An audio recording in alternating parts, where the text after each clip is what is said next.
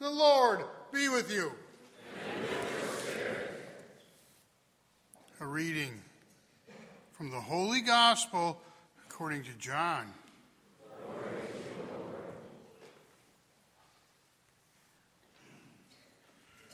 Jesus said, My sheep hear my voice.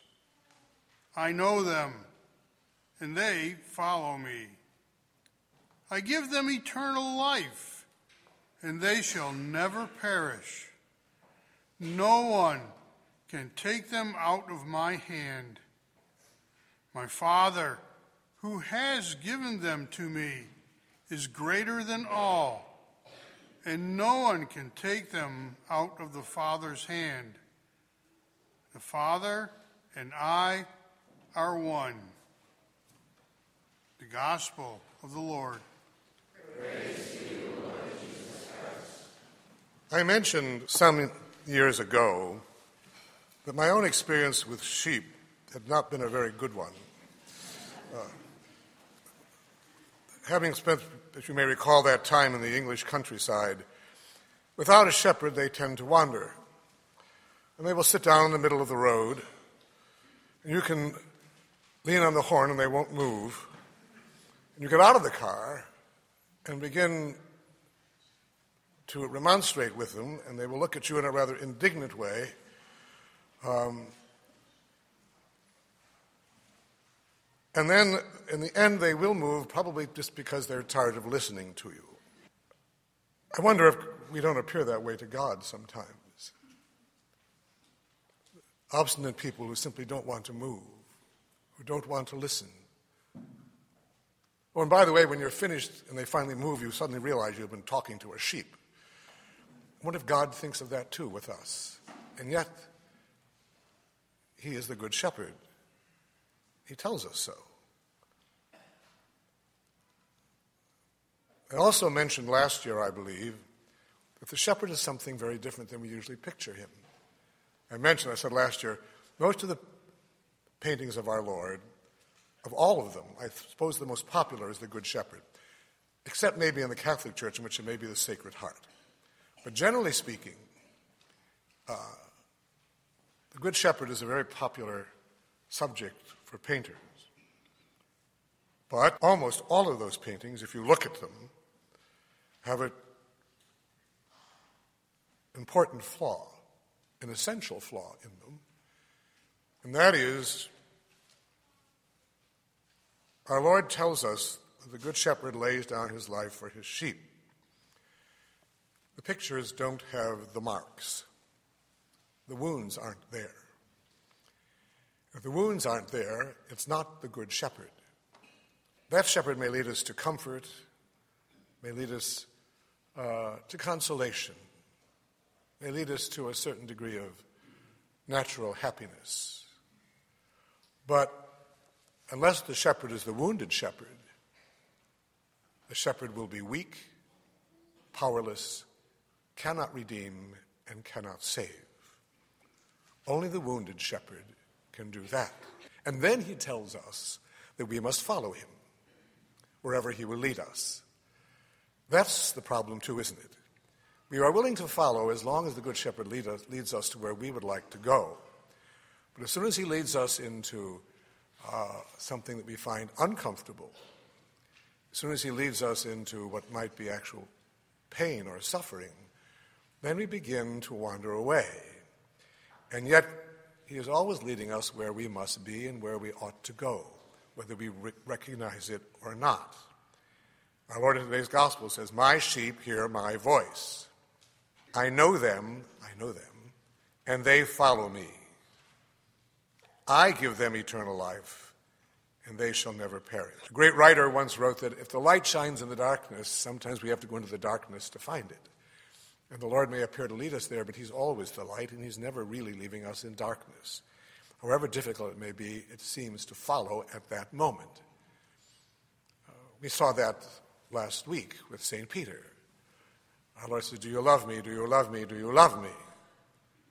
Peter was saying, Yes, yes, yes, but not the way you wish me to love you. The Lord wants him to follow him, but he doesn't want to follow in the way that the Lord wants him to. And our Lord tells him The time will come.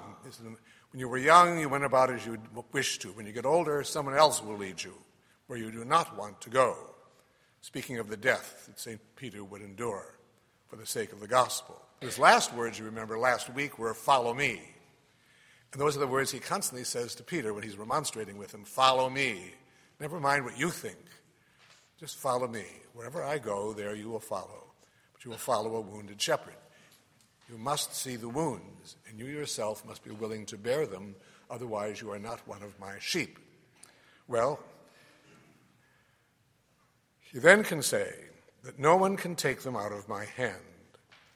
If we leave, it's because we have wandered, not because he has or because someone else has.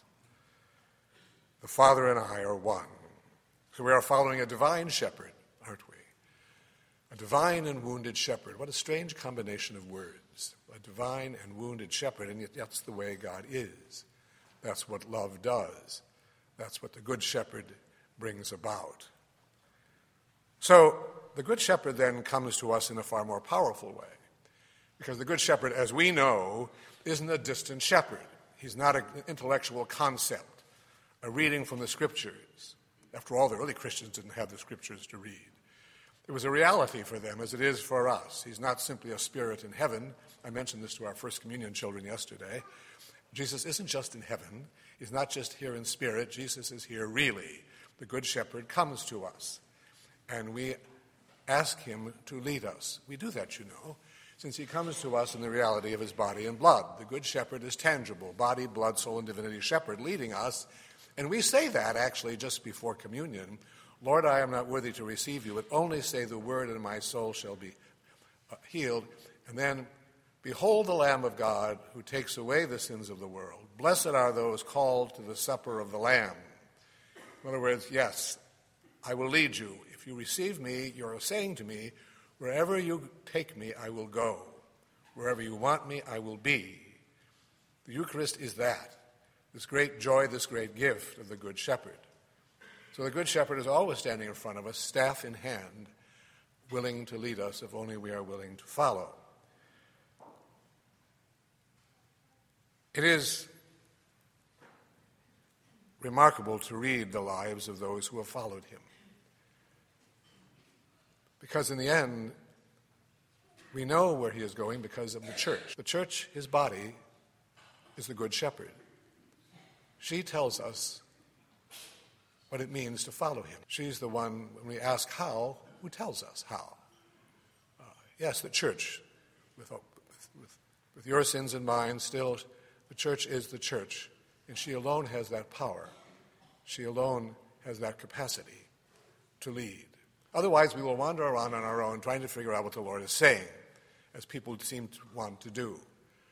But the church, however, is that great gift he has given us, and the Eucharist then gives us the power to do what we ourselves could not do or would be very reluctant to do. When we read the, read the lives of the saints, the saints are the ones who tell us what it means to follow, what it means to be the flock. We must always keep our eyes on them and not on anyone else. Always on them. They are the vision, beginning with the Blessed Mother, the first of his disciples. We then come today as that part of that body, the church. As I said, without the church, we cannot follow. We cannot really be his sheep, uh, whether we know it or not. So we come then today, once again, to be in his presence, to allow him to do what only he can do, to give us the strength, not only to follow, but to do so joyfully, to do so when, was, when the world can't understand it, and when it seems impossible.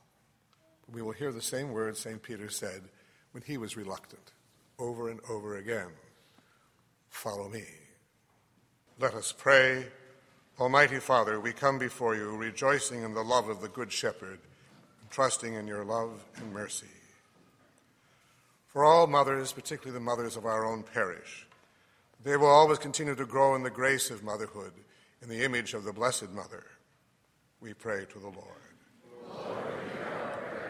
for Holy Mother, the Church, that her members will always faithfully follow the Good Shepherd.